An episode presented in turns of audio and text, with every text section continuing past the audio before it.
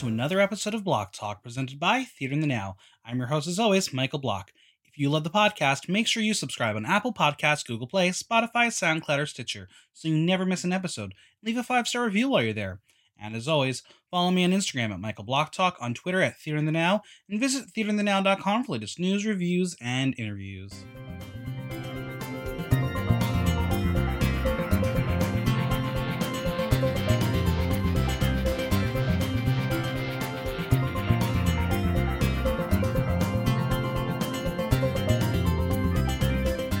She's not a girl. She's not yet a woman. All eyes are always on her in the middle of this ring, just like a circus. And honestly, she might drive you crazy. Actually, she will. But she has the best merch in the biz. So if you need a role, hit her up. Please welcome, you guessed it, Chola Spears. Woo! And the crowd goes crazy. How's it going? It's good. I loved that. I love that you brought up Britney, me, and rolling papers in one. I mean- I love that. When when you got a brand, you got a brand. Yes. Well, I'm like excited to to chat with you because we haven't like chatted in quote unquote person in a while. It's been it's been some time. Yeah. Um, but for the, for the listeners at home, Chola has graced me with a beautiful, stunning beat tonight. It looks gorgeous. It's blue. I tried a little something different. You know, ever since I saw, have you seen Glow Up on Netflix? I have not watched it, but I know of it. Oh my gosh. So start with season two because season one is a hot mess. But I watched the, that episode, the, um, what's it called? The TV show. And I just Yeah. started doing more with my makeup. I was like, I Well, I have the mean- makeup, I have the time. I, I will say you have had a bit of a evolution in your face the past couple weeks. Thank you so much. Honestly, I it started with my brows. I remember last year it was a goal of mine, a New Year's resolution that I'm gonna get new brows on my face, that I'm gonna, you know, just switch up my face and really like start paying attention to my the actual structure of my face as opposed Yeah. to, you know, doing my makeup and knowing that it's gonna be pretty. And, Yeah, know, I mean it, it it's stunning because like you've and you've posted more than you've really ever posted before. Yeah, well, especially because of COVID, you know, like before COVID and quarantine, um, you know, there was this weird like stigma about girls who, you know, mostly do drag on social media. Right. And, you know, once quarantine started happening, those were the girls to look at because you have to stay, you know, even if you're doing it for yourself, you have to stay alive with your art and doing that over social media, whether it's, you know, photos, whether it's music or YouTube videos. Like, I just decided, you know what, I'm going to keep it coming that way, you know, the creative juices stay flowing. Absolutely, and and it, and it shows, and it's really been cool to watch. Thank you. Well, I'm excited to learn all about you. I'm sure you have so much to share that the audience is going to be like, "Oh my god, I love Chola even more." Yes. Well, we're going to start from the beginning. The question I always ask: Where are you from? I was born in Austin, Texas. I was raised in Taylor, Texas. So Austin is right in the middle, and then Taylor is about 25, 30 minutes east of Austin. So Okay. do you remember do you remember where the heart is and the Walmart? I never. I've never seen it. Oh my gosh, you've never seen Walmart, baby. No. it's about this girl who is um, she's poor and she has her baby in a Walmart where she's living, and it's in this small town, and that is where I'm from. So Okay. after this interview, you need to go watch where the heart is. All right, all right. It's on my list now. What what were you what were you like as a child in Taylor, Texas?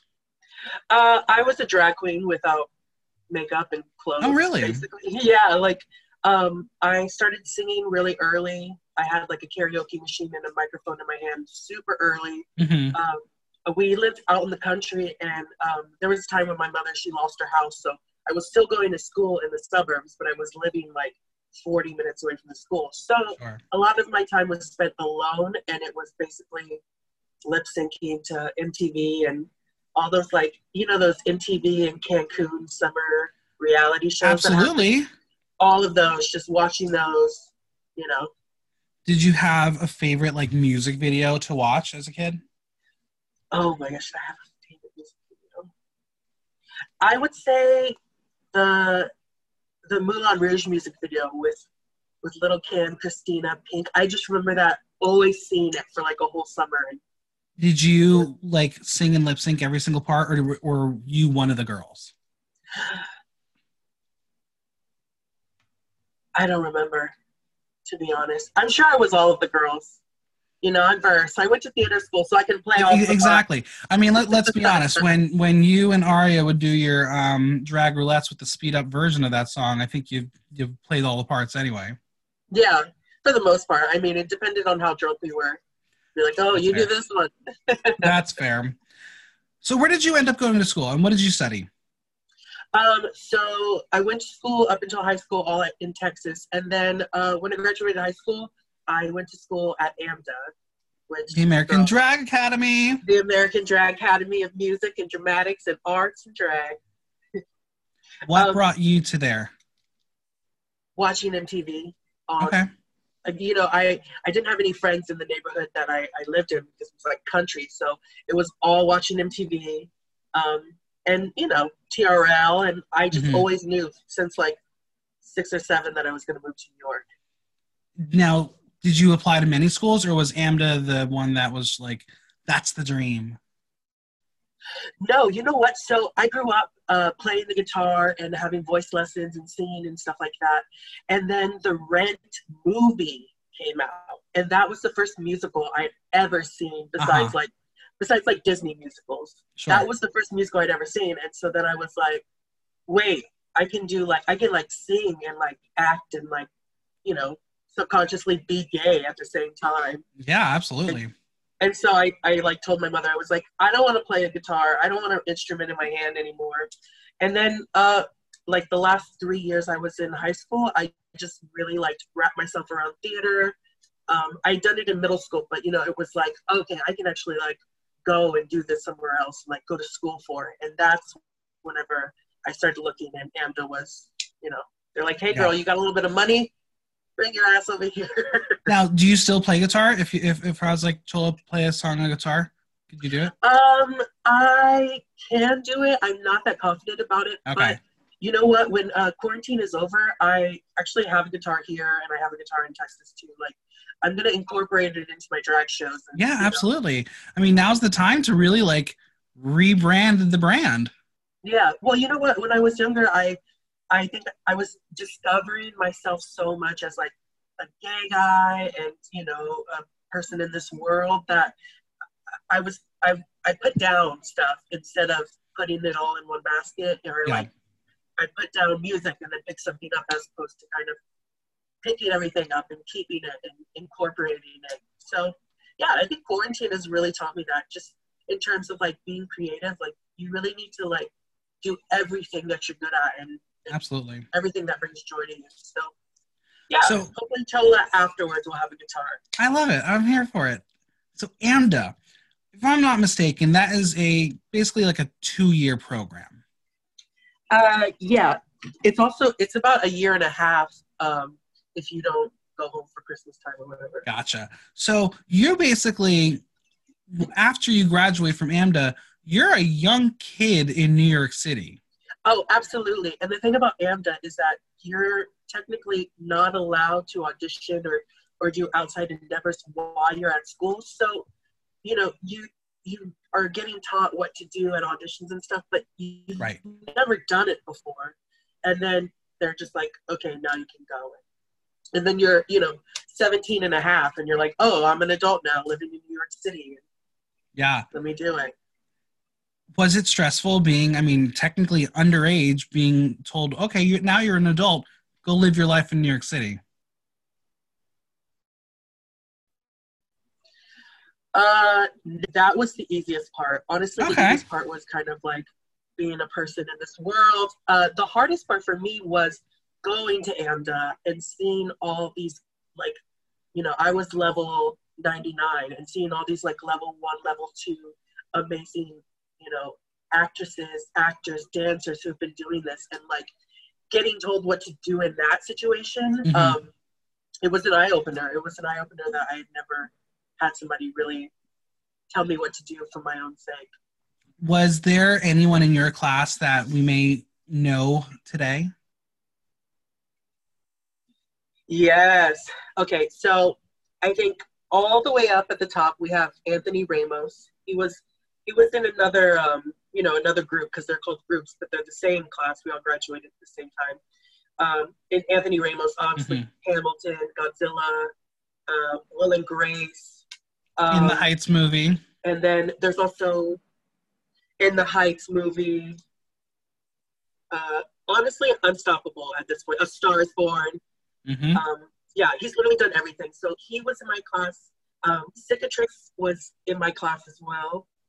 Uh, Petty, Petty Cash was in not, no, Patty Cash. Patty Cash was in my in my group. Carmen Sign Me was in my class. Um, who else? Basically, you had a lot of drag queens to. Yeah, a lot of drag queens. There was there was a good handful, but none of us were doing drag at the time. So when when did you officially? I mean, you said you were a drag queen as a kid, but when did you officially be like, let's try some makeup? I want to be a drag queen professionally. Yeah.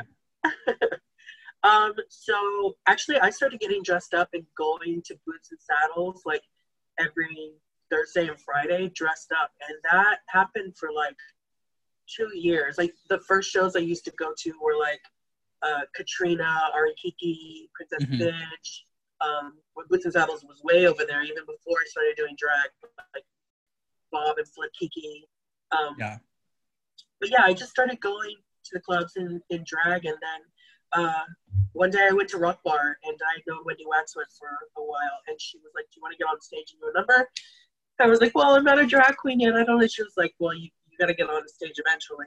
so I got on stage and I did a Missy Elliott song, and then um, and then maybe three months later, I was in a drag competition, and that's when I started doing drag.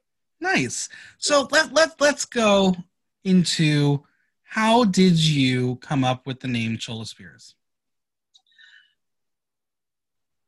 Uh, I think I just, you know, put two and two together. Chola, because I hear it a lot. I'm Mexican, you know. Sometimes I give off that that flavor even when I'm not in Yeah. drag. So I've heard Chola before. Spears, I always knew I wanted something Britney Spears. You know, that was that was the main goal. Um, I almost went as a Mystic Baby. I think one time I thought about uh, going as Uptown Britney. Okay. Okay. Uh, and, but I like Chola Spears. I think it's feisty. I think it sounds a little, uh, a little bit of this and a little bit of this and a little bit of this. Yeah. Well, let, let, let's do that. How would you describe Chola in three words? Um, I'm not sure. How would you describe me in three words? Because you've, you've seen my drag for a long, I've, time. I've I've seen you drag for a while. I mean, you said it. Feisty is definitely Chola. Mm-hmm. Unpredictable. Mm-hmm. And mostly, mostly the lipstick line is unpredictable. and you know what? I would say culturally relevant Thank you. Thank you so much. because you always find things and put them together in ways that they shouldn't be put together, hmm but they're still relevant to us. Well, thank you. Oh, You mean So- like like my drag mix? That sounds like my drag mixes, maybe. Yeah, Sure. yeah. I mean, we'll we'll, we'll discuss some of your drag mixes a little later on, but yeah, you, you're definitely someone who in, excites an audience in ways that other people just don't do because you just have fun. Thanks. I try. I try. How long does it take to transform into Chola on a good day? Uh, on a good day, if I took my time and you know double checked everything, it would probably take me like three, three and a half hours. Uh huh. Um, and it probably takes that long because I, you know, took a page out of Vanna Dew's book, which is like, I like to take nine and a half hours to get ready. And so I stretched it out and I took my time and, and I freaking love it. Like whenever I have time to do that, um, to just take my time, I Yeah. freaking love it. But um, but three hours is, is about right. Do you have any traditions while you get ready Um, aside from smoking a blunt? uh, smoking with Chola Spears joint papers. Thank you very much. Um, no, I don't. I tend to like I'll either eat before I start drag. That way, you know, it's all digested and I don't Yeah. on my my Spanx throwing up macaroni that I just ate. But um, Yeah. but yeah, I like to I like to just take my time and prepare and you know get food or get uh anything else out of the way for the day. You've been working on makeup, so you probably have some favorite products. Mhm. Let's get you some sponsorship. What do you love using? So my favorite thing would probably be uh, the Anastasia eyeshadow primer. I had Okay. no, I had no idea eyeshadow primer was such a blessing to drag queens. Like I didn't use it for the first two and a half years of my drag career, so it was very much like putting on clown white, packing it down, and then going over it and like it coming off of my face and a lot of struggle and frustration. And then I figured out what eyeshadow primer was. And was Yeah. Um, Sugar Pill has these like they have like metallic glitters. Like Mhm. it's a it's the regular Sugar Pill thing, and then it's a black screw top, and then the screw top has like angel wings and like a heart. And I don't know what they're called, but I got them at Cadabra uh, like a year ago. I got two of them, and I love them so much. Like, ugh, Nice. So we heard what your first performance was with Wendy Waxwood, but who Yeah. are some of the first people that helped you out in your drag journey? Um, so Wendy Waxwood is definitely one of them. Um, there's somebody named Chai. Uh, he is the lead singer of this band called Blue Anxiety in Brooklyn, and they're this cool goth punk band. And um, he's actually the one who put together the first pageant that I was in. And it was this punk rock pageant, and we got to do punk rock songs for Nice. a straight punk rock audience and um, it couldn't have been more perfect for me as like my first official drag show Yeah. so definitely him um, i would say carlos the uber driver was the first person to paint my face differently and, hmm and i got to watch the whole process and that was like so eye-opening. And the same with miss diamond whitfall miss diamond whitfall was the first person to put a cut crease on my face. We, she puts it she helps me do it. It looks so good. We do our show because we're um, in salem doing a show. I am so in love with the cut crease that is on my face. I go to sleep like this. And then i wake up the next day and the face is still there. Oh my God. And to this day i get a, I get uh reminded that i slept with uh, my first cut crease of my face who would you say some of your inspirations are as a drag performer? Um, definitely Britney Spears. I think, um, you know, as all the crazy stuff that I do and all the like improv and unpredictable stuff is is definitely, you know, me being in the moment and enjoying it. But Britney's always that that stage presence that I can always, you know, feel the fantasy and always Mhm. come back to myself. Um, but I also like punk rock chicks. People like Courtney Love, Wendy O from the Plasmatics, uh, Joan Jett, um, Yeah. all those all those girls who just have this like, you know, their own toughness about them, but their own like beauty. I, I look up to all those, those girls, and of course, um, hmm, Alexander McQueen. There we go. Right. Alexander just just McQueen is like- someone little. you know, just uh, the biggest uh, fashion icon in the history of the world. Yeah, just McQueen. no, no, I'm not that big. No, of course not. How would Um, you but- say? Oh, go ahead. Go ahead. Uh, I was just gonna say that his fashion shows, um, they just had such theatrics to them, and um, it was a different kind of theatrics on stage. And Yeah. it- it's always refreshing to watch. Well, speaking of fashion, how would you say your drag evolution has changed from when you started, um, especially with your looks? hmm Um, to be honest, I'm like thinking over all of my looks now that I'm in quarantine and reevaluating like who Chola Spears is.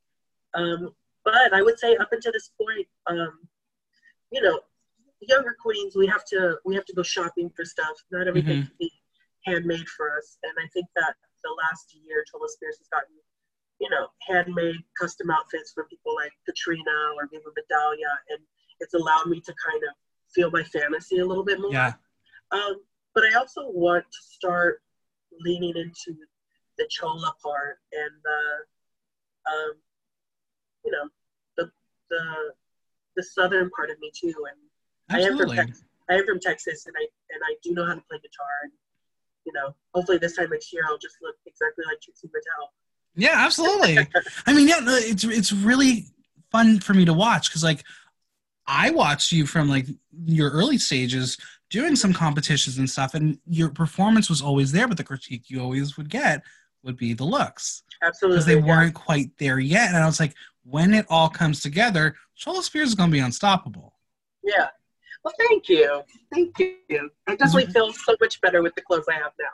Yeah, because I remember judging Miss West Village um, that that one year at the Boots and Saddle, um, and I was like, "Oh my god! I if it only was an evening gown." Yeah.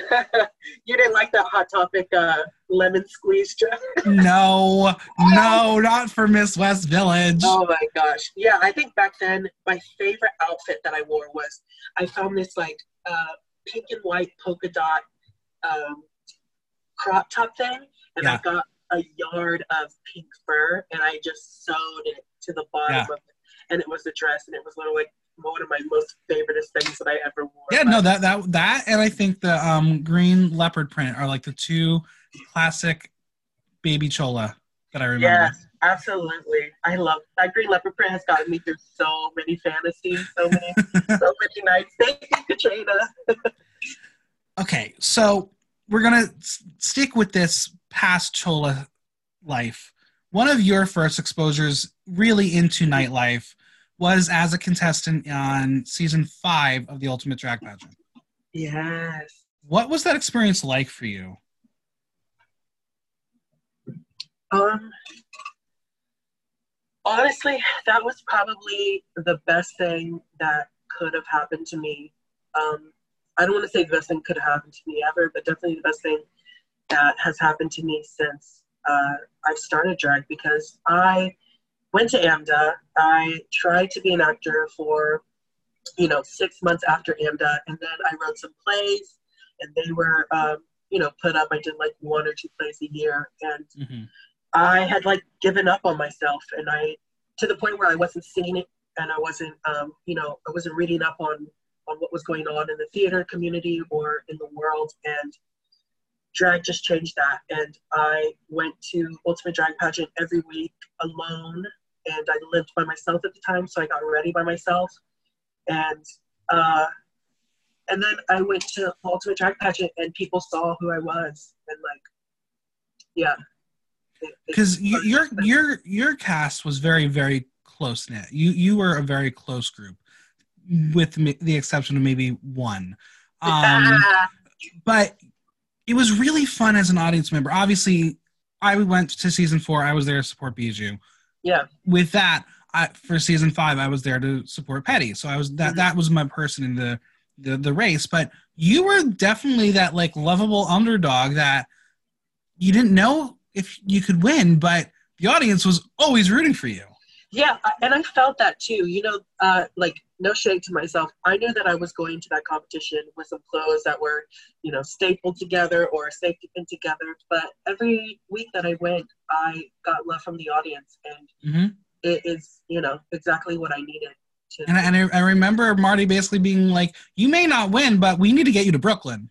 yeah, we still need to get me to Brooklyn, girl. I don't know what's been going on the train service or something. Yeah, de- def- definitely the trains. MTA sucks.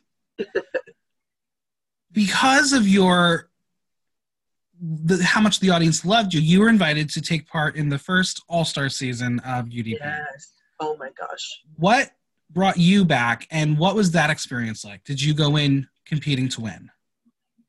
Um, yeah, I did go in competing to win. Even my um, even my original season, I went in competing to win. I knew that you know I wasn't the best in terms of presentation, but in terms of like making my mixes and delivering performances, I really tried to you know come out on top as best as I could. And the same thing with All Stars. Even though, girl, that All Stars was fucking all stars. Like Yeah, some amazing people. Um, we had some like choreographed numbers that Carlos did during our season, and you know these queens who put their own their own week together, and then they say, "Oh, and I also have this idea for all of us to present to the judges. Like it was it was top notch and it was exactly what I needed. I needed to be around people the first season and then I needed to be around all stars and I'm glad I did because I you know it kept me on my toes.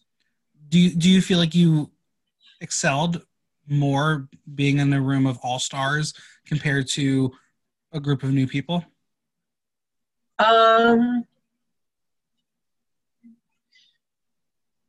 Not so honestly, no. Just because I, you know, I was living alone, I was getting ready alone, kind of doing my own thing and then bringing it. But mm-hmm. um, that that sense of like community just elevated like twice as fast because I went to another season with different girls, and yeah. that that sense of love and uh, you know sportsmanship was there. Yeah. With both seasons, is there a week that you wish you could redo? Yes, there's one. There's one that I really, really wish I could do. It was like I like made this like Donald Trump Bjork mix, and like I had this like really cool like witchcraft idea, and by the time it like came out on the week of the, I think it was like the ninth week of the pageant. It was like political week, and they had added it on. Uh, yeah the week before, but I really wish I could have redone that. And now, like now that I do spooky, kooky, spooky makeup, I wish I would have slapped yeah. on something. Well, maybe there'll be another All Star season someday in a new venue. Yeah, maybe there'll be a an All Stars All Stars season. yeah.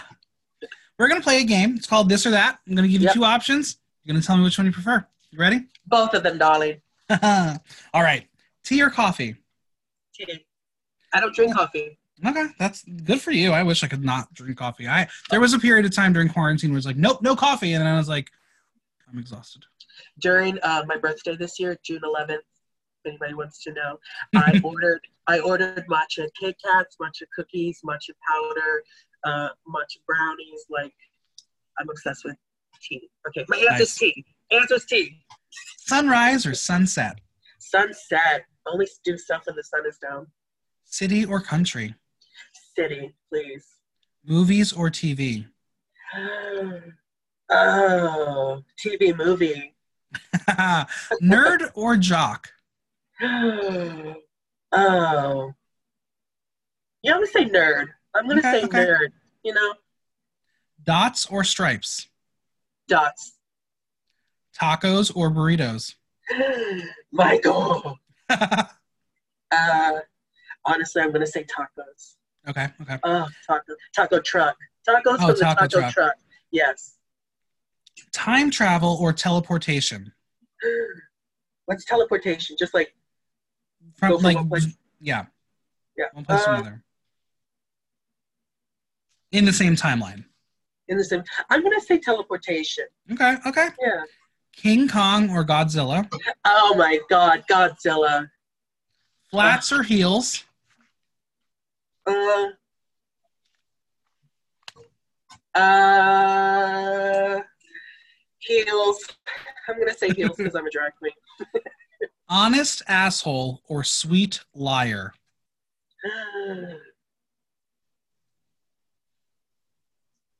I'm gonna say sweet liar. Yeah, I would too. Um, Sia or Kylie? Uh, Sia. Okay. Yeah, no, no, no. Madonna or Gaga? Gaga. Britney Sorry. or Christina? That's not even a question I have to answer. Yes, it is. You have to. Britney Spears. Yeah. Well, the person I interviewed yesterday said Christina. Um, I can, I'll give you a guess who that could have been. Does it does it rhyme with uh, Ricky? Yep. uh, well, that's okay. They're allowed to say. They're allowed to yeah. say Christina. So I want to go behind the music a little bit. I don't know if I could give this answer, but what is your signature number? And why is it your signature number? I would say that Rose's turn, the um what's her name? Patty? No. Um I cannot believe I forgot it. Where, where did you go, George? What? She was in Sunday in the Park with George. Um. She was in Into the Woods. Oh, Bernadette. Bernadette Peters. So oh, that was That was hard. struggle. Yeah. So Bernadette Peters' Rose's Turn is my signature number because when I do it, I feel so comfortable with the music, with uh, the performance. Um, it's a song that I can connect to emotionally, and um, and I normally turn it when I do it. So Yeah.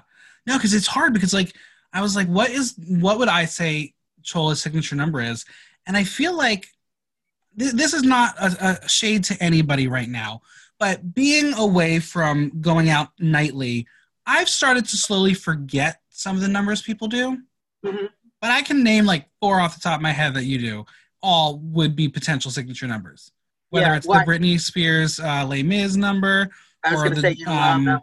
diamonds are a girl's best friend or simply john wayne like there are numbers that i associate to you Yeah. Well, you know what? That Diamonds Are a Girl's Best Friend has blood in it, so it hasn't come out in a long yeah time. But but again it was like watching that number for the first time I was like who the fuck is this what kind of brain do they have pink and blood and Yeah. diamonds. um when you create your mixes what comes first theme song words wh- how do you create your mixes Um, I well, first it was themes because um, with the regular season of Ultimate Drag Pageant and then the All Star season, it was like 15 weeks in a row of themed mixes. So I Mhm. got 15 mixes right then and there. It was super easy because I knew what I was looking for.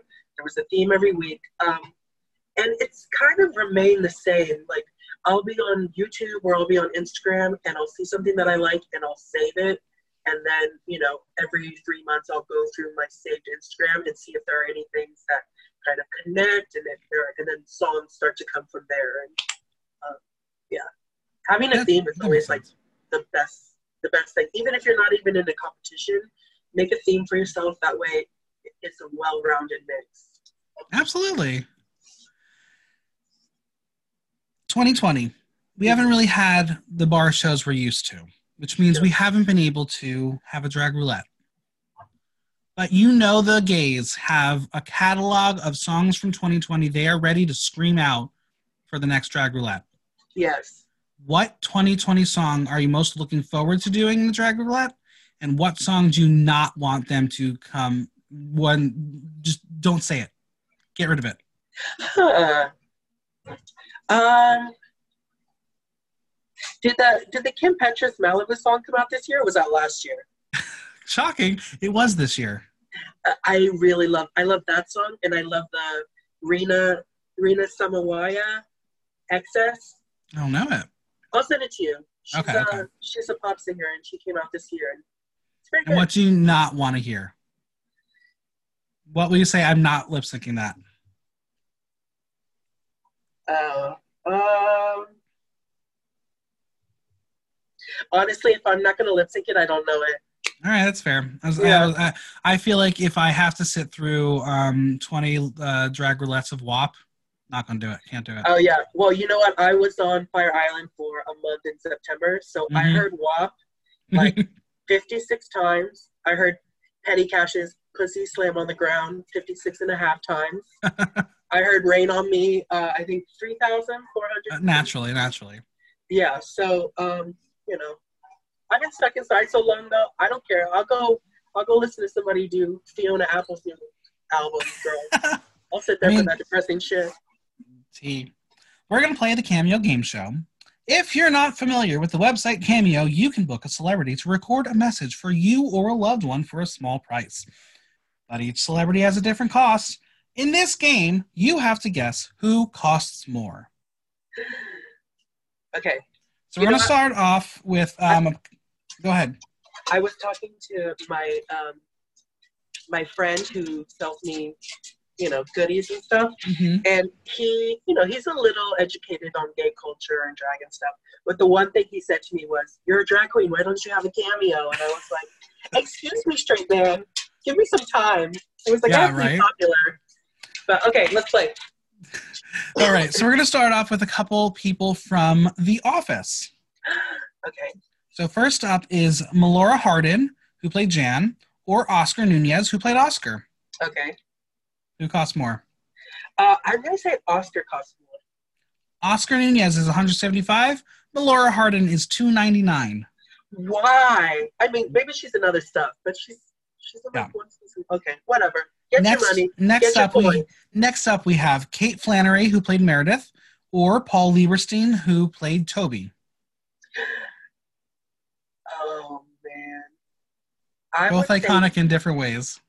both very iconic in different ways, both delivering probably an excellent cameo. Uh, I'm gonna say Toby. That's true. Yeah. He is three hundred fifty dollars. Kate Flannery, one seventy five. Oh my god. Do we? Do you know who the most expensive drag queen on Cameo is? Um, I don't know. We may get to it. I'm not sure. Why? Do you know? No, I, I just wanted to Okay. know. I thought you would know. I know. Um. All right. Next up, Brian Baumgartner, who played Kevin, or Leslie David Baker, who played Stanley. I'd say Stanley. That's true. Three hundred dollars. Um, Brian Baumgartner is one seventy five. All I don't know if that includes dropping chili. That's so weird because they're like they're I on, know, right? on the different sides of the office and stuff. Exactly.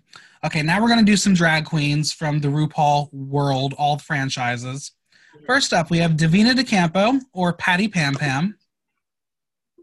I don't know who Patty Pam Pam is. She's the She was- same season. She was on Drag Race Holland. Okay. Um, I say Divina because did she get further? She did, but she's only 35. Patty Pam Pam is 45. Okay. I haven't seen Holland yet. I saw. I think Oh, I it's great. And if anyone who wants to give me a birthday present, I will take one from Divina de Campo. Just saying. Um, next up, we have Cheryl Hole or Alona Verley. I'm gonna say Cheryl Hole. Cheryl Hole is 35. Alona is 50. Oh my god, I fucking suck at this. Okay. Next, we have Eva Destruction or Erica Clash. I'm gonna say Erica Clash. Erica Clash is 20. Eva is 25. Damn. But you know what? There's a lot of makeup that goes into their cameos. I'm sure. Oh, absolutely. That's why they're like, I'm uh, filming cameos today. Book it today. Yes, Wait, y'all wait, need to charge more. Well, next up, Nina West or Baga Chipz. Ooh. I'm gonna say Baga Chipz. That's true. Baga Chipz, $90. Nina West, 75 Yeah, I think Baga Chipz seems a little more hoity-toity. Yeah. Next up, Priyanka or Envy Peru, winner of Drag Race Holland. Oh, uh, ooh. I'm gonna say Priyanka because I'm saying Priyanka. Priyanka is 45. Envy is 50. Works. Okay, fair enough. Next up, give it up to the big girls, Latrice Royale or Silky Nutmeg Ganache. Latrice Royale. That's true. Latrice is one of the most expensive at 125. Silky somehow believes she can be bought for 100. I wonder how they do with their cam. Like, do you get to see how much cameos they've given to people? Uh, you you can they if, if you want them to go public, you, they can be on their page and you can see the previous ones they've done. But yeah, Gotcha. And finally, how much can you get a cameo from Brita Filter for? uh, five dollar carry the two plus five six grand traveling fees booking fees. I say eighty five dollars. 65. Oh word! 65 for Brita Filter. Yo, Yeah, go get a Brita Filter. Yeah, go get a Brita Filter cameo. That's a steal. Why is there so much jealousy and clickiness within the New York City nightlife? I don't know, to be honest. Um, I don't know. It gets, you know what? There's a, it's, you you hope that when you do drag, you you find a family and Mhm. you find a group of people that support you. So I don't want to say that you know having clicks and stuff is necessarily a bad thing, but you know it's just we're all fucking divas, and not only are we divas when we put makeup on, we're some of us are divas when we take it off. So That's. Absolutely. Do you feel like there is an unnecessary amount of drama within the drag scene? Um,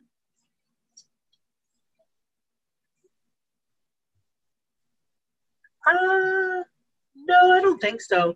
I think there's just so many of us, and we all like we all hear things and we all get involved, and especially because everything's on social media now. Like it's so easiest. It's so easy for us to see something or jump on the train um, about something. But um, but hopefully people are just having conversations, even if they don't get along with each other, or even if they don't, you know, uh, end up being friends at the end of things. Hopefully they're having conversations. Absolutely. I mean, I, I feel like you you you've definitely been someone who's been a voyeur to the drama, but you've you've taken part within your own set of dramatic moments. Oh, absolutely. I mean, I've had my own dramatic moments by myself. I've had my own dramatic moments with other people. You know, Because like there there have been times when I'm scrolling on Facebook, I see what you post, I'm like, oh no, oh no, Chola's been about to get in trouble today. I, well, I have been in trouble multiple times this year. I have uh,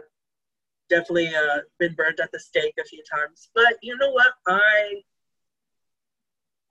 I don't think that the things that I say are don't have any kind of um, point behind them. I, I don't Mhm. think that I've ever um, you know attacked somebody or said something about something that um, you know was like false or completely out of the blue. But um, but yeah, you know, you, you do, do, do you do it to stoke the fire or do you do it to elicit response because it, it, it's i i enjoy watching from afar but i'm too much of a fucking pussy to sometimes want to post what i really want to post you know yeah. You have Well, that confidence Well, you know what? I try not to do it about. I mean, I might be talking out of my ass here, but I try not to do that stuff towards smaller things. But in Mhm. terms of bigger things, like like for example, the Sherry Pie thing, like I think that everybody has the the right to speak out about something that's that's that big or something that Sure. is a drag queen that is of that stature that affects the whole community.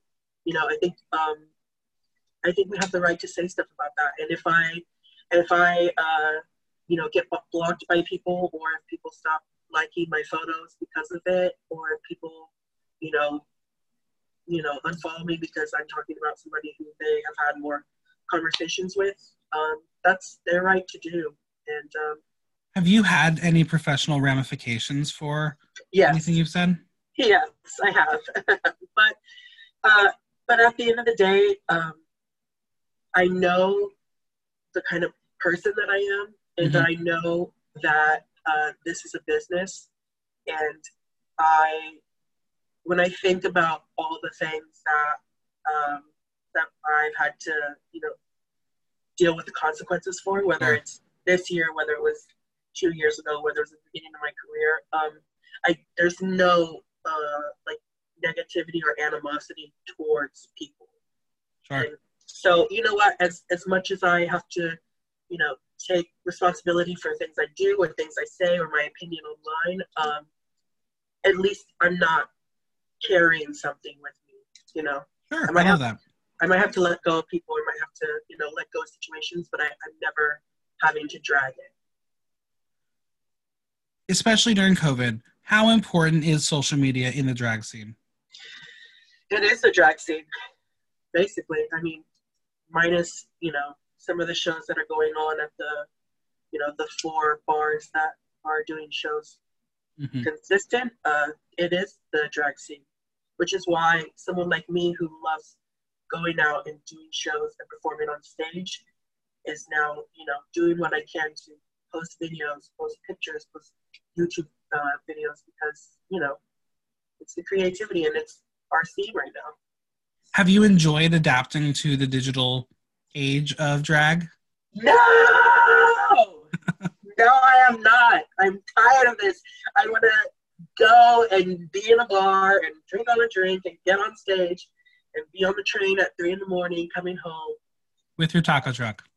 with my taco truck. Yes, absolutely. Like I miss that lifestyle um, Absolutely. so much. Miss it, yeah. Well, let, let's reminisce. We're going to play tea time. You are going to get to spill some tea on some of your favorite sisters, friends, people you shared a stage with, people who shared a stage with you, co starred with you. You're going to spill some tea on them. yes, We'll see if you just say, I love them all, or if you're going to give us the real shit. I love them all. Let's see what you have to say about Ms. Diamond Wigfall.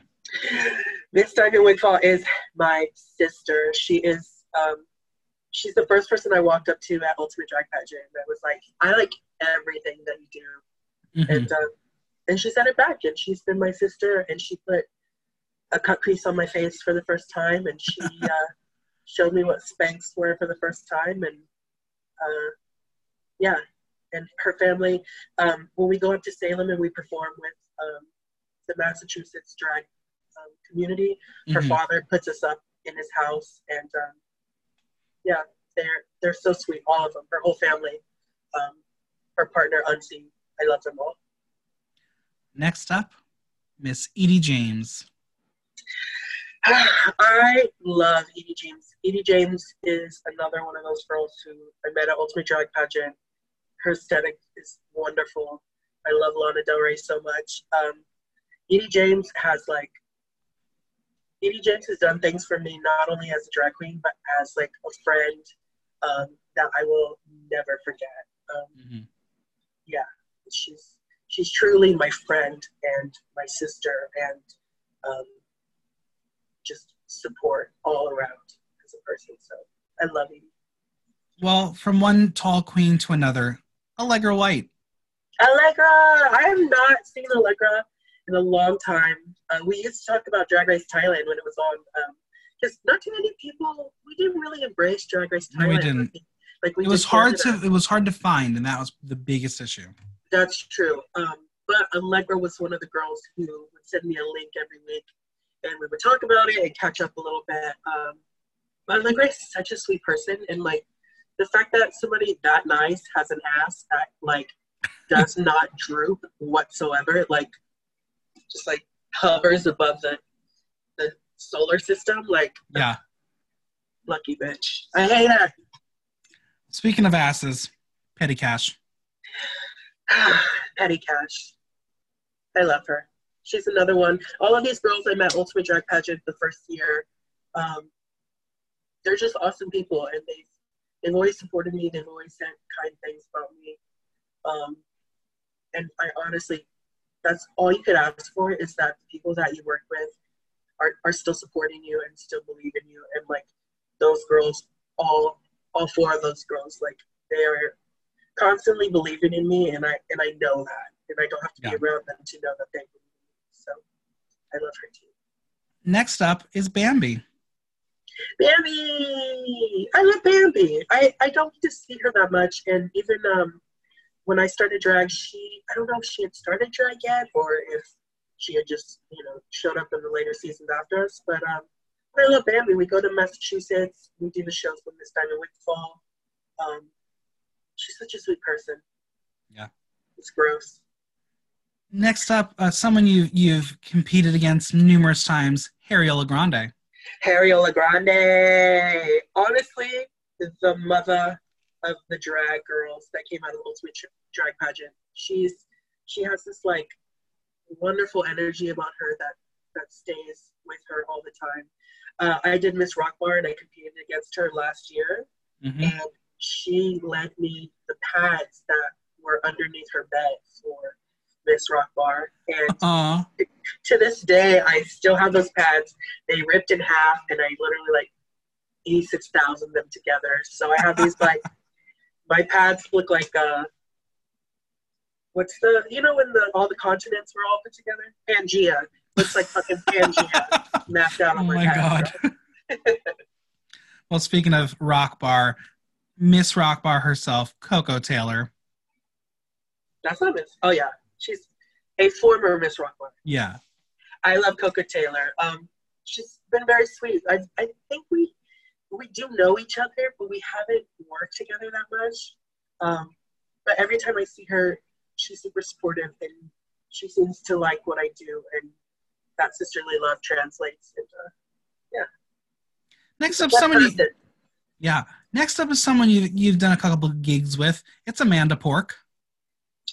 Amanda Pork is awesome. Amanda Pork really wants to to do drag and, and to you know branch out all of her talents and show people what she's got. And sometimes she will message me and be like, "I have this plan for this show, and all you have to do is like, we're gonna do this and this." And I'm like, ah, "I just want to sit on my couch. Like, oh my god, just wait till it's over." But she has so many ideas and. To see her drag, she's another person. I remember when I was in the Ultimate Drag Pageant, and I sat next to Amanda Pork before I think it was before she even started drag, and uh, and she was just really good people. And then a few seasons later, she was in the pageant. Now she Yeah. makes like a bajillion dollars. Like, ugh. Well, next up, someone you you, you went to school with. Cicatrix. Cicatrix. Cicatrix is the sweetest person. All of these, all of these people are like so much more sweeter than me, and like all of these people have like beautiful, soft voices that are like, "Hi, you're beautiful. I love you." Like Cicatrix is this like Southern belle, gentleman, they person wrapped up in like a ball of like beautiful cheekbones and like cute, beautiful drag. Like she's a wonderful person. Next up, Wendy Waxwood. I, I, honestly like I will always, always, always have a spot in my heart for Wendy Waxwood. Like Wendy Waxwood was the first person to let me get on this stage, and um, and yeah, I, I will never not check up on her. I will never not. I will never, you know, not have a problem with her. She's always going to be somebody who, who just, you know, got the ball rolling. Literally, just like pushed it and got it rolling. Yeah. So. Next up, we have Ellipsis. Ellipsis is my roommate. I don't know if you know this. I didn't. Yes, Ellipsis is my roommate. Um, we have spent most of quarantine together. Um, we have not killed each other, so That's good. That's good. Yeah, you know, what? I feel like uh, friendships and roommates and relationships have all taken a, a giant uh, test. They sure have. quarantine. And um, and it's been good. You know, like um, we've done a few stuff together. It's cool to you know be able to paint with your roommate, or it's cool that you know if I stay up until four o'clock doing makeup or taking pictures, she totally understands, and there's no like, you know, Yeah, yeah. there's no there's no weirdness, and it feels like easy breezy that's good. and her her drag is like it's so different from mine and so Mhm. for us to be like under the same roof and to like share stuff and i'm just it, it's cool it's cool to be a drag roommate Nice. Next, we have Sophiella Da Vinci. ah, sophia da vinci all of these people are so sweet like i'm i hope i need to like think of another word besides sweet but literally you've met sophia da vinci like hmm the sweetest person, um, the, the most kind-hearted person, dating somebody who's just as sweet. Their their fashion, their style, like they're both different, but they're just on point, on level ten all the time. Um, it's just a supportive person, somebody who you meet people and you're like, I'm so glad that I met like a genuine person who I see. You know, like before COVID started, I would see Sophia at least once a month, and, and to just see somebody like that, check in with them, and know that you know, even if we're doing drag and turning up, I still know that like you're a genuine person that I really like you. Yeah. You know, really fellowship with each other. Let's see if you say this person is nice. Uh oh. Pussy Willow. Dirty? Pussy Willow. Pussy Willow. Okay, so the the meanest thing Pussy Willow ever did to me was I spent the night at her house and she made uh, chocolate covered frozen bananas in the morning, and she she covered it all in lavender. She covered the whole banana, and so when I bit into the banana, it was like like just lavender. What a bitch! How dare she? What a bitch! And you know what she did? And when I told her, she gave me a banana with sprinkles instead. So. Wow. That is the sweet. meanest thing Pussy Willow has ever done. I want you to tell everybody you know that she did that. Well, it's going to be on the podcast. Everyone will hear. Yes. Did you hear that, America? Yeah. Well, okay. Let's end it. Let's end it with Aria Derci. What can you say about Aria Derci? I have nothing to say about Aria Derci. Uh, vile, disgraceful, hateful, bitter, Um, tastes pretty good, but still bitter. Um, she's she's literally like my best drag friend, and I, I don't mean like, you know, she's only my friend in drag, but she's literally like, she understands my drag. She understands me out of drag. She understands the humor. She understands like um, where I where I'm at when I'm angry. She understands, you know, if I'm upset about stuff. She just she gets it, and there's there's so many different versions of that here. You know, there's Yeah. there's me and Aria, and there's uh, you know Boudoir and Kimmy, and like she she is my She's your duo. yeah she's my duo, and I love her so much. Yeah, I mean, you do do some duets together, including um, all the things she said. Yeah, that's All that's said. quite a quite a um, performance you do with that. Do you remember the week they had like a ladder? I don't know what that ladder was doing. Probably fixing something. Yeah, I, I I I love when you would do that performance because people who had not seen it before had no idea what was about to come, and they were always freaked out, no matter right. what. But that's drag. You should you gotta be freaked out a little bit. Yeah. Well, I tried to get Aria to do some like singing songs. We sang uh, "Landslide" like 2 or Mhm. three times, and it just didn't. It didn't stay in the stay in the show. But I think whenever we come back, I learned some Ariana Grande on the the guitar, so I, I got her this time. All right, all right.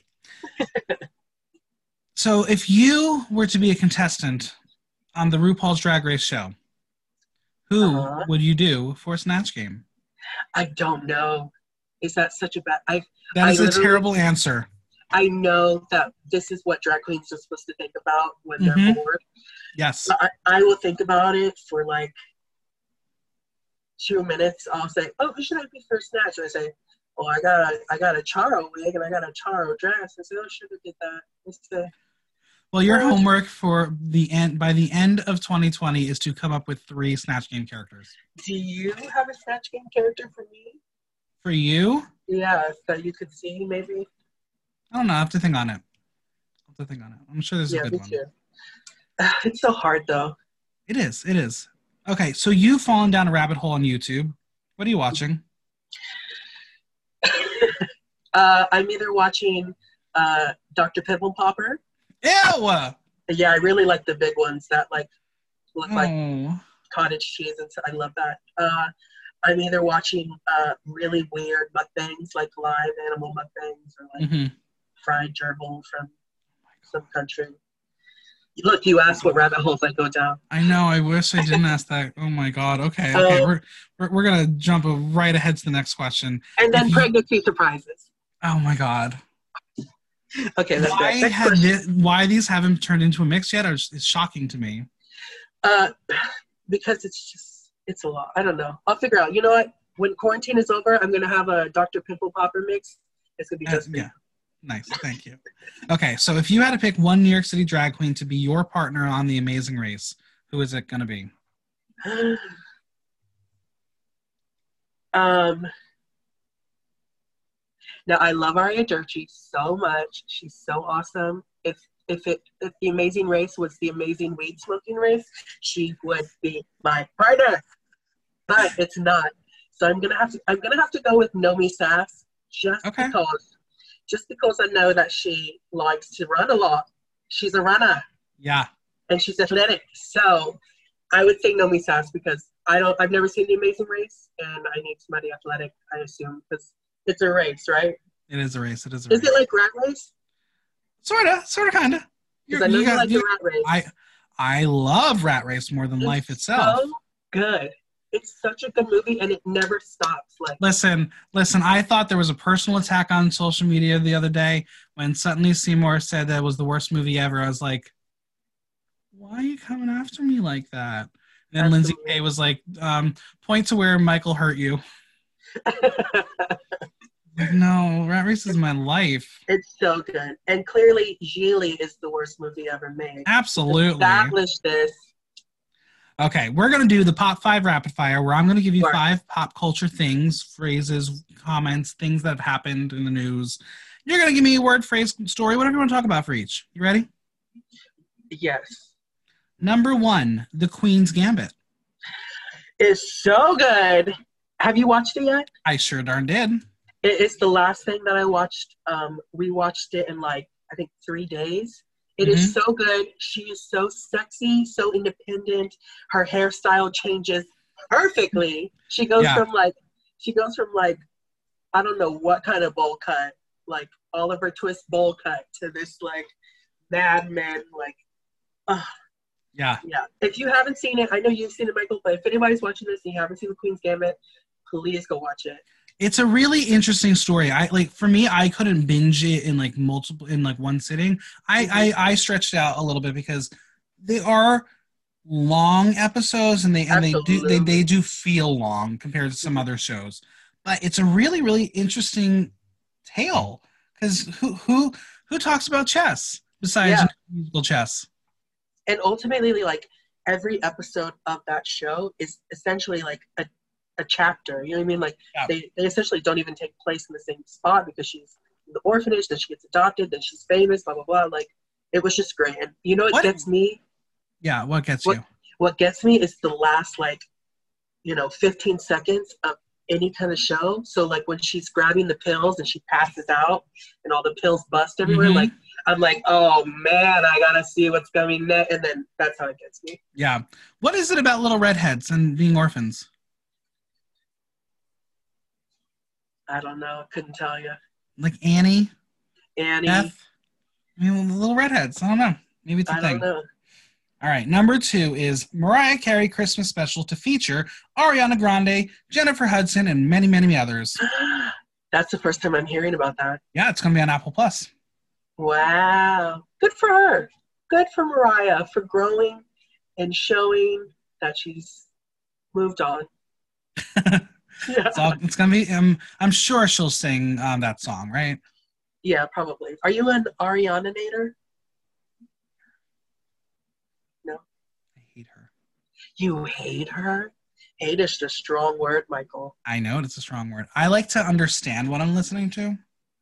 Ah, that's fair. Yeah. That's fair. Enunciate, bitch. the kids the kids don't like to understand things. No, don't they don't. They like that. Well, speaking of things I don't understand, number three is The Weeknd to headline Super Bowl halftime show. Yeah, okay. I mean, it's probably going to be Boring? You know, it's probably going to be boring. It's probably going to be him in a suit and some lights and. uh But you know what? He has he has the the amount of songs to do Super Bowl, so more power to you. Who is your dream Super Bowl halftime show? I okay, so obviously I would love if Britney came back and was put on a, a show show. You know what I mean? I don't Mhm. want her to come back and do, you know, I think the only way you maybe be able to have that is if you murder her father. well, hopefully it happens this year. I mean, it, it, we have been talking about Free Britney. Like Britney fans have been talking about Free Britney for years, and the fact that like it snowballed over the past two years into, you know, this like hashtag that does not go away. um, you know, who knows? But besides Britney Spears, I would say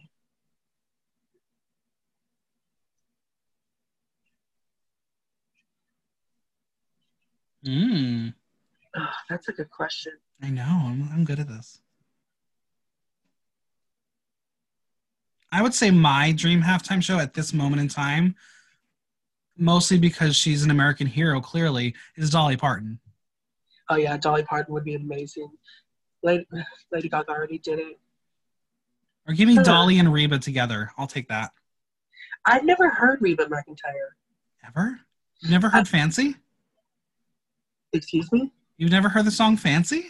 Like first things first on the realness. No. Let the whole world feel this. No. Oh wow. You have some homework to do, Chola Spears. Yeah, I don't know if I've heard a Reba song before. Do you remember the Miz Cracker versus Kennedy lip sync on Drag Race All Stars this past All Uh-uh. Stars? Oh, that was fancy. Uh, no, I'll check it out. I don't know. That's a good question for the Super Bowl. I'll think about it. No, All right, you think about maybe it. it'll pop up. Well, number four is Conan O'Brien to end talk show after 28 years. You know, I, I, fair enough. I mean, I think he's been through a lot. Um, I, do you know, like, remember whenever Jay Leno was going to Oh, yeah. him the Oh, yeah. show, and then Jay Leno took it back. Um, I used to listen to like I still listen to Howard Stern a little bit, but so fucking racist and horrible. But during the time he was interviewing Conan and stuff like that, and um, so I, I think Conan should do whatever makes him happy because um, you know he's been through a lot and he's he's done his time and you know. Yeah. it is what Well, he, is. he is about to do a HBO Max um, variety show, so it's not like he's retiring. He's still going to be in the biz. yeah. Okay. All right, number five, Miley and Dua Lipa's Prisoner. I like it. I think it's really short. Um, it wasn't that catchy when I listened to it, but No. it wasn't bad. So But we're all watching that video and be like, oh, oh, okay. yeah, I wanted them to kiss. They, kiss I know they They did. get They, they got close. They got very very close. But I think Yeah. COVID was like, no, please don't do that. Me and Um, Edie James were talking about um, Dua Lipa and St. Vincent. Remember the Grammys when they hmm they got all les on hmm would've been nice. Yeah, I, I I think it was a really cool video. I think the video is better than the song. And again, you put Divine at the end, win. So I got a couple fan corner things for you. You ready? Mhm. Um, Anonymous asked, and we kind of went over this a little bit, but how do you make your pads? Looking for tips. Uh, I- normally, I call up my drag sisters and I get them uh, to look under their bed and I say, if there's some pads under there, uh, just give them. So so basically, we're blaming Harriola Grande for your pads. We're not blaming Harriola because had Harriola not crawled under her bed and grabbed those uh, abomination of pads, I would not have pads. Um, There you go. and uh, you know they work still. So yeah, that's how you make pads, ladies and gentlemen. Um, I have a more of a, a a comment, but this is from Michelle Shocked. Is this right? I'm a Chola stan. Her Rose's Turn was one of the best numbers I've ever seen. Yeah, that sounds about right. Sounds about right. that's why I feel like it's my signature number because I feel so connected to it, and and I feel like whenever I perform it, it kind of like conveys the message. Thank you, Michelle. And finally, from Aria Derci. What does Aria Derci mean to you? Aria Derci is another language that I don't speak, so it kind of means, you know, blah blah blah blah, blah blah blah. blah. You know, She's gonna love that answer. she really is gonna love that answer. That's all you get. So I have my previous guest ask my current guest a question, and this is a question from Vicky DeVille. No, I will not choose Christina over Britney in any situation. Question answered. Her question to you is: Would you eat a cockroach for two hundred dollars? Absolutely. I would get that cockroach and I go, and I would make out with it a little bit, and then I'd dip it in some ranch and I would eat half of it, and then I'd squeeze the rest out and dip in ranch. And I'd take that $200 and I'd roll it up and I'd smoke it. Have you ever actually already eaten a cockroach? Uh, I don't know if I've eaten a cockroach, but I've definitely eaten ants and grasshoppers and worms. Um, Scorpion? No, never a scorpion. There's a candy shop downtown Austin. It's called Mhm. Top Shop, and they sell. Uh, there's a section where they sell bugs, but they have like, you know, ranch, ranch uh, seasoning Yeah. on it, or like, you know, nacho cheese or whatever. That's crazy. Well, now is your turn to ask my next guest a question. Okay, I can ask them Anything you want. anything I want. Um.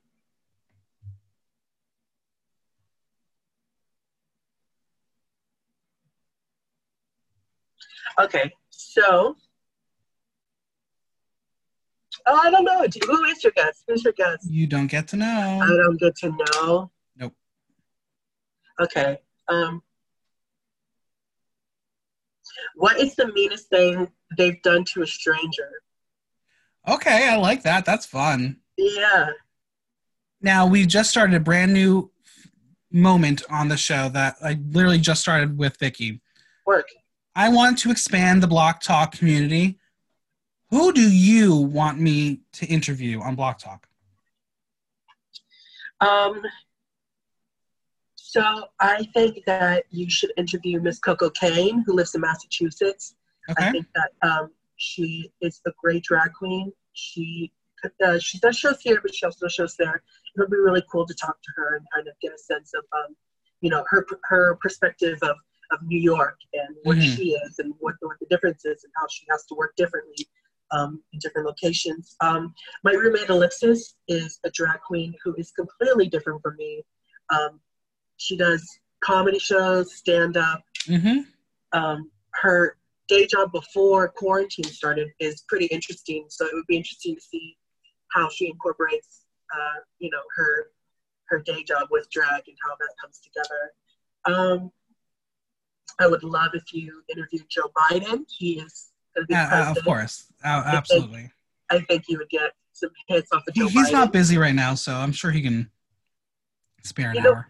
you know what? Just uh, put a few YouTube clips together and then put you in the middle so it looks like you're interviewing him. There you go. Pick all the answers and everything. Mhm. well, where Um, can we where can we find you on social media and Venmo? Oh yeah. Uh, you can find me Chola Spears, Instagram, Facebook, uh, YouTube, Venmo. Uh, I don't have Twitter. I just can't seem to make a Twitter. That's okay. I can't do Twitter. I'm not. I'll admit it. Like if someone wants to be like my Twitter person, like let's talk. I can't do it. I don't have the patience for it. Well, I made a Twitter as Chola Spears, and I wasn't posting that much stuff on it, so I deleted it. And then I saw that some guys here in New York City who I want to have sex with have like nasty Twitters, Uh huh. Alt accounts.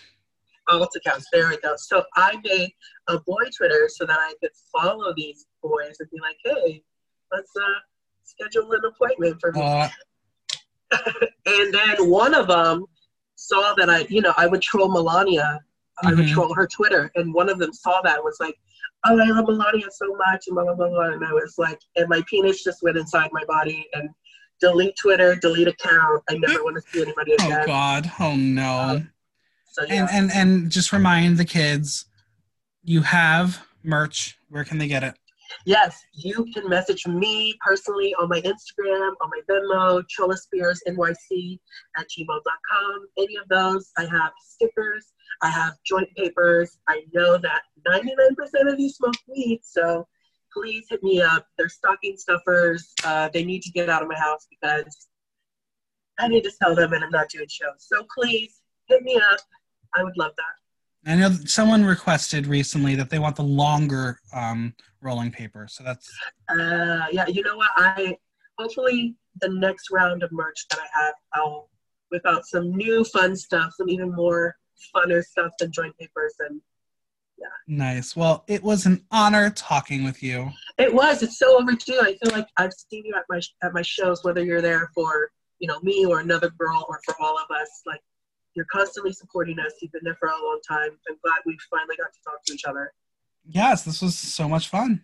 Yeah. Next time we need gin and olives, and we can hang out together and drink martinis and talk. Love it. Let's do it. A huge thanks to Chola for chatting. Subscribe on Apple Podcasts, Google Play, Spotify, SoundCloud, or Stitcher, and leave us a review while you're there. And make sure you engage with me on social media and tell me your favorite episode so far.